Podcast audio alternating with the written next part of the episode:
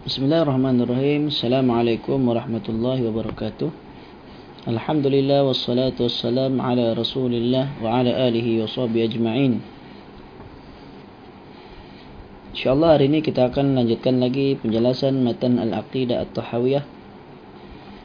Di mana kemarin kita telah pun membacakan matan ke-178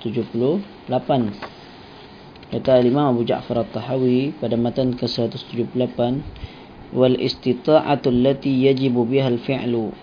Ha, istita'ah kemampuan kesanggupan yang di, uh, yang merupakan sebab uh, terjadinya suatu perbuatan. Minan nahwi taufik yang bersumber dari taufik uh, taufik dari Allah yakni hidayah dari Allah alladzi la yajuzu an yusaf al makhluq yang mana tidak boleh kita sifatkan makhluk dengannya. Fahiya ma'al fi'li yang ia kemampuan itu disertai dengan perbuatan.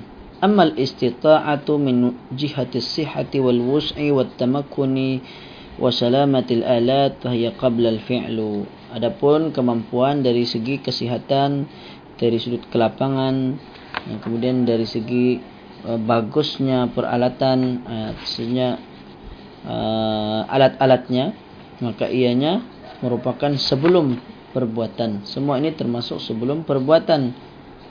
Dan dengan kesanggupan jenis inilah perintah syariat bergantung. Erat sebagaimana Allah berfirman la yukallifullahu nafsan illa wus'aha. Telah kita jelaskan ada dua kemampuan yaitu satu kemampuan dari sudut ya, kesehatannya, ya, kemampuannya, satu dari sudut alatnya dan yang keduanya kesanggupan ya, kemampuan dari sudut diri orang itu sendiri ya, yang sentiasa bersama seseorang. Termasuk dalam arti kata uh, kemampuan yang berada pada diri seseorang adalah taufik dari Allah Subhanahu wa taala. Contohnya kalau seseorang itu tidak diberi hidayah taufik oleh Allah macam mana pun keadaan dia sihat, dia mampu melakukan, maka dia tidak akan melakukan. Kerana belum mendapat hidayah. Tidak mendapat hidayah taufik dari Allah. Sebagaimana orang-orang kafir yang mendengar penjelasan ha, tentang agama Islam. Ha, namun mereka tidak diberi hidayah sehingga mereka tidak mampu untuk mengikuti. Kerana belum sampai hidayah kepada mereka. Kita lanjutkan matan ke 179 wa af'alul ibadi khalqullahi wa kasbun minal ibad. Kata Imam Abu Ja'far At-Tahawi af'al perbuatan-perbuatan hamba khalqullah adalah merupakan makhluk Allah. Wa kasbun minal ibad. Dan ia juga sekaligus merupakan ha, perolehan daripada hamba hasil daripada ha, perbuatan hamba. Maksudnya perbuatan-perbuatan manusia semua termasuk ciptaan Allah Subhanahu wa taala. Namun dalam masalah ini manusia uh, terjadi uh, perbezaan, uh, perselisihan pandangan uh, terhadapnya. Adakah perbuatan hamba itu adalah makhluk Allah ataupun bukan makhluk Allah ataupun ciptaan manusia sendiri. Perbuatan manusia itu hasil ciptaan manusia sendiri. Maka ada tiga pandangan. Pandangan yang pertama yaitu pandangan golongan Jabariyah dan Jahmiyah. Mereka mengatakan bahawa manusia itu dipaksa, terpaksa. Manusia tidak memiliki pilihan dalam melakukan sesuatu perbuatan. Maka manusia Uh, murni sejatinya adalah ciptaan Allah. Maksudnya perbuatan manusia adalah ciptaan Allah sepenuhnya. Ini menurut golongan Jabariyah dan Jahmiyah. Maka solat contohnya yang dilakukan oleh manusia bukan merupakan pilihannya tapi dia terpaksa. Ha, ini kata Jabariyah. Maka mereka ini adalah golongan yang uh, ifrat. Uh, maksudnya berlebih-lebihan ekstrim dalam menetapkan kudratullah ha, kuasa Allah kemampuan Allah.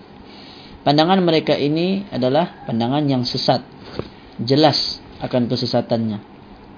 Maknanya bahwasanya Allah itu menzalimi mereka dan mengazab mereka atas sesuatu yang mereka sama sekali tidak memiliki pilihan padanya. Dan mereka juga tidak memiliki kesanggupan ha, kemampuan padanya dan Allah hanya mengazab seorang hamba kerana perbuatan orang lain dan memberikan pahala atau sesuatu yang tidak pernah dilakukannya ha, sebab semua yang dia buat itu adalah ciptaan Allah ini pandangan yang sangat ha, bertentangan Ha, sangat nyata kesesatannya. Pandangan yang kedua, ini pandangan yang berlawanan dari pandangan yang pertama tadi, itulah golongan Mu'tazilah. Dan juga golongan Mu'tazilah ni pandangan mereka ni merupakan pandangan Qadariyah. Ha? Pandangan Qadariyah yang berlawanan dengan Jabariyah. Okay? Apa itu Qadariyah? Ataupun yang dipegang oleh golongan Mu'tazilah mereka mengatakan bahawa amal perbuatan adalah uh, semata-mata kehendak dan kemahuan hamba secara mutlak. Maksudnya bukan Allah tidak ada kena mengena. Uh, Allah sama sekali tidak bersangkut paut dalam perbuatan manusia. Ini kata golongan Mu'tazilah. Hambalah yang menciptakan perbuatan dirinya. Uh, maka mereka ini adalah golongan yang berlebih-lebihan dalam menetapkan kemampuan manusia. Okay? Kalau tadi berlebih-lebihan dalam menetapkan kemampuan Allah, ha, kuasa Allah, sehingga Allah lah yang menentukan segalanya, manusia tiada pilihan. Itu golongan Jabariyah yang dipegang oleh golongan Jahmiyah. Pandangan kedua, pandangan Mu'tazilah yang merupakan pandangan Qadariyah. Pandangan mereka ini mengharuskan munculnya pandangan lain yaitu uh, bahwasannya Allah Subhanahu wa taala itu lemah dan bahwasannya Allah itu disyirikkan oleh selainnya dalam mencipta dan mengadakan uh, sebab manusia buat pilihan dia sendiri uh, artinya ada yang berkemampuan melawan kehendak Allah Subhanahu wa taala kerana manusia boleh pilih pilihannya sendiri tanpa ada kemahuan dari Allah. Ini pandangan yang jelas salah. Bahkan ini merupakan pandangan orang-orang majusi. Kerana itulah golongan Mu'tazilah dinamakan sebagai majusu hadhil ummah. Majusi umat ini. Dari dalam sebuah hadis dari Ibnu Umar, Nabi sallallahu alaihi wasallam pernah bersabda, "Al-qadariyatu majusu hadhil ummah."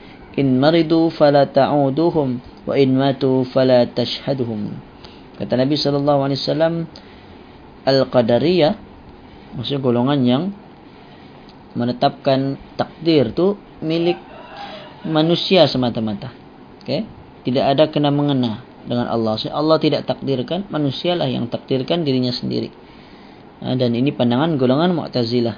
Kata Nabi al-qadariyah adalah majusi umat ini. Jika mereka sakit, maka janganlah melawat mereka. Dan jika mereka meninggal dunia, maka janganlah menyaksikan mereka. Hadis riwayat Imam Abu Dawud.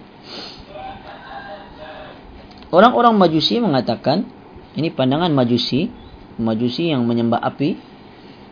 Mereka mengatakan bahawa di dalam alam ini ada dua pencipta. Satu pencipta kebaikan, satu lagi pencipta kejahatan. Maka Mu'tazilah menambahkan pandangan mereka ini dengan mengatakan setiap orang mencipta perbuatan dirinya masing-masing. Sehingga dengan demikian Mu'tazilah telah menetapkan ada banyak pencipta. Jadi setiap manusia buat dia cipta uh, perbuatannya sendiri. Maka mereka telah mengatakan bahawa ada banyak pencipta. Awal'iyadu billah. Dan pandangan yang ketiga, inilah pandangan yang pertengahan di antara dua pandangan yang pertama dan kedua tadi. Itulah pandangan ahli sunnah wal jamaah yang didasari dengan Al-Quran dan As-Sunnah. Golongan ahli sunnah wal jamaah mengatakan amal perbuatan mereka adalah perbuatan mereka berdasarkan kehendak dan kemahuan mereka akan tetapi bersama dengan itu amal perbuatan tersebut adalah juga merupakan makhluk ciptaan Allah Subhanahu wa taala. Firman Allah, "Wallahu khalaqakum wama ta'malun." Allah lah yang menciptakan kamu dan apa yang kamu lakukan. Allahu khaliqu kulli syai' wa huwa ala kulli syai'in wakil. Allah menciptakan segala sesuatu dan dialah yang memelihara segala sesuatu. Hal min khaliqin ghairullah yarzuqukum minas sama'i wal ard. Adakah pencipta selain Allah yang dapat memberikan rezeki kepada kamu dari langit dan bumi? Jawapannya tidak ada. Hanya Allah saja yang memberi rezeki. Ha? Maka Allah Maha Esa sebagai yang mencipta, menetapkan takdir dan manusia pula memiliki kehendak dan keinginan serta memiliki perbuatan. Pergi ke masjid adalah pilihannya. Pergi ke tempat tontonan adalah ikhtiarnya, pilihannya. Kerana dia sememangnya memiliki kuasa, kemampuan.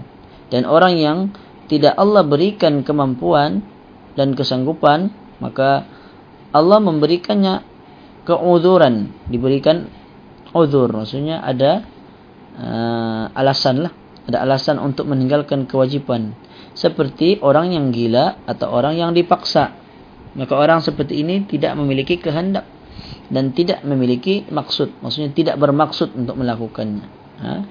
orang yang gila dia tidak solat maka tidak di tidak dihukum kerana bukan pilihan dia ha? dia sendiri tidak mampu okay? sedang orang yang memiliki kehendak dan maksud maka inilah yang memilih ha, perbuatannya sendiri.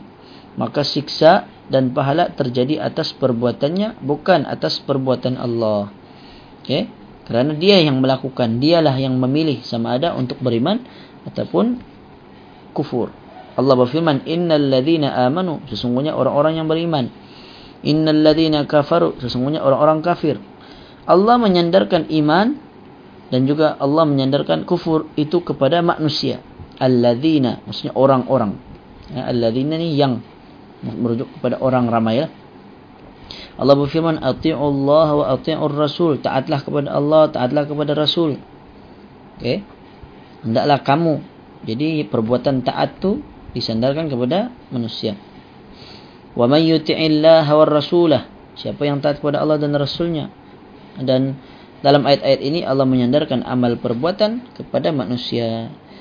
Dan dalil yang menunjukkan bahawa manusia memiliki kehendak dan maksud adalah firman Allah, "Wa ma tasha'una illa an yasha' Allah."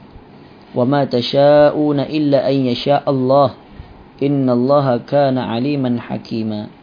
Dan kamu tidak ha, ma tasha'una, kamu tidak berkeinginan ha, kamu tidak berkehendak illa ayyasha Allah melainkan yang dikehendaki oleh Allah. Innallaha kana aliman hakima sesungguhnya Allah maha mengetahui lagi maha bijaksana. Surah al-insan ayat 30 dalam ayat ini Allah Subhanahu wa taala menetapkan bahawa Allah memiliki kehendak dan juga menetapkan bagi manusia mempunyai kehendak lalu menjadikan kehendak manusia berada di bawah kehendak Allah Subhanahu wa taala dalam ayat yang lain Allah berfirman liman syaa'a minkum ay yastaqim. Iaitu bagi sesiapa di antara kamu yang mahu menempuh jalan yang lurus.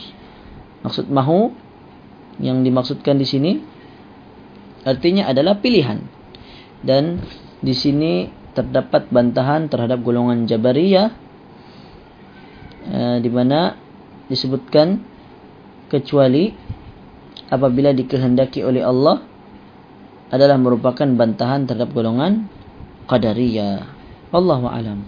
Qul qouli hadza astaghfirullahal azim li wa lakum sallallahu ala nabiyyina Muhammad wa ala alihi wa sahbihi wa baraka wa sallam. Assalamualaikum warahmatullahi wabarakatuh.